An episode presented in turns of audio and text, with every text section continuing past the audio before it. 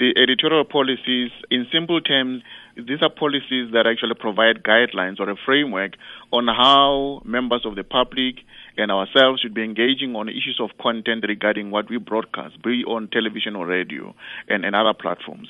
So here the idea is members of the public should actually have a know of how, for example, we do our programming, how we do news, mm-hmm. how we do coverage, how do we deal with issues of religion, because these are some of the most topical and controversial issues that members of the public would like to know how they're getting treated by the SABC. Mm-hmm. So that framework helps us in our interaction with members of the public to understand really where the SABC come from in terms of its uh, broadcasting service. This process started last year when we consulted, we went across the country to different venues uh, where we invited members of the public to come and make input mm. on the editorial policies. By the way, these editorial policies are in existence. They were there since 2004.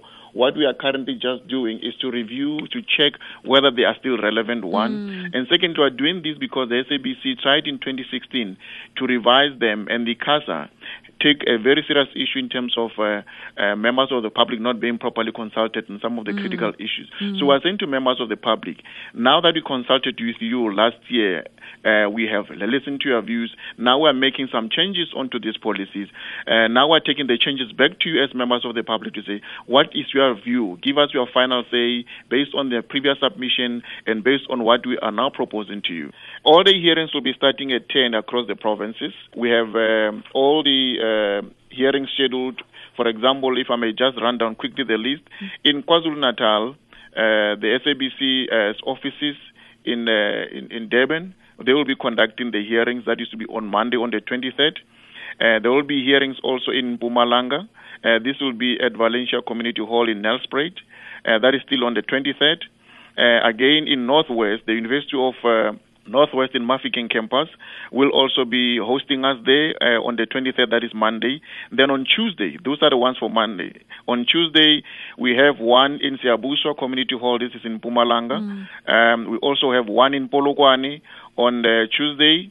Uh, this is also at our SABC offices right in Polokwane. And then we have one again or in Northern Cape at our SABC offices in Kimberley. Uh, and then uh, on the 25th, that is, we are going to Free State. There in Free State, we also have one hearing uh, at our SABC offices, that is in Church Street, and also one in Eastern Cape, in Nelson Mandela Museum in Mthatha, and we've got one also in Western Cape, uh, in Khayelitsha, and the last one will be here in Gauteng on the 31st, um, here in Auckland Park at N1, M1 Studios. So if members want to obtain this draft, because you already have this draft it's also yeah. available online. Yeah. You can go to SABC's website, which is uh, www.sabc.co.za front slash editorial policy, and you can get the electronic copy of the draft policies. You can also visit any of our offices across the country. There that I mentioned, SABC office across the country. You'll be able to get a hard copy uh, to see what these policies are, so that when you meet at these hearings, as I've mentioned, you are able to uh, engage us on the changes that we've made into uh, these policies. Or you can phone uh, our call center, the SABC call center here in Joburg, and we can be able to send it to you, email it to you. And our number is 011 714 9111 or 9797. So this is uh, the kind of contact that we have. Yeah. Uh, you can even write to us. Uh, mail, we still take the mail, private bag X1 Auckland Park. Mm-hmm. Uh, we can still mail it to you. So we, we, we assume members of the public, hence they engaged with us before, they at least have a sense of how to further engage with us and how to obtain information. But they're free to contact us anytime so that when we engage, they are already having a sense of what we'll be discussing.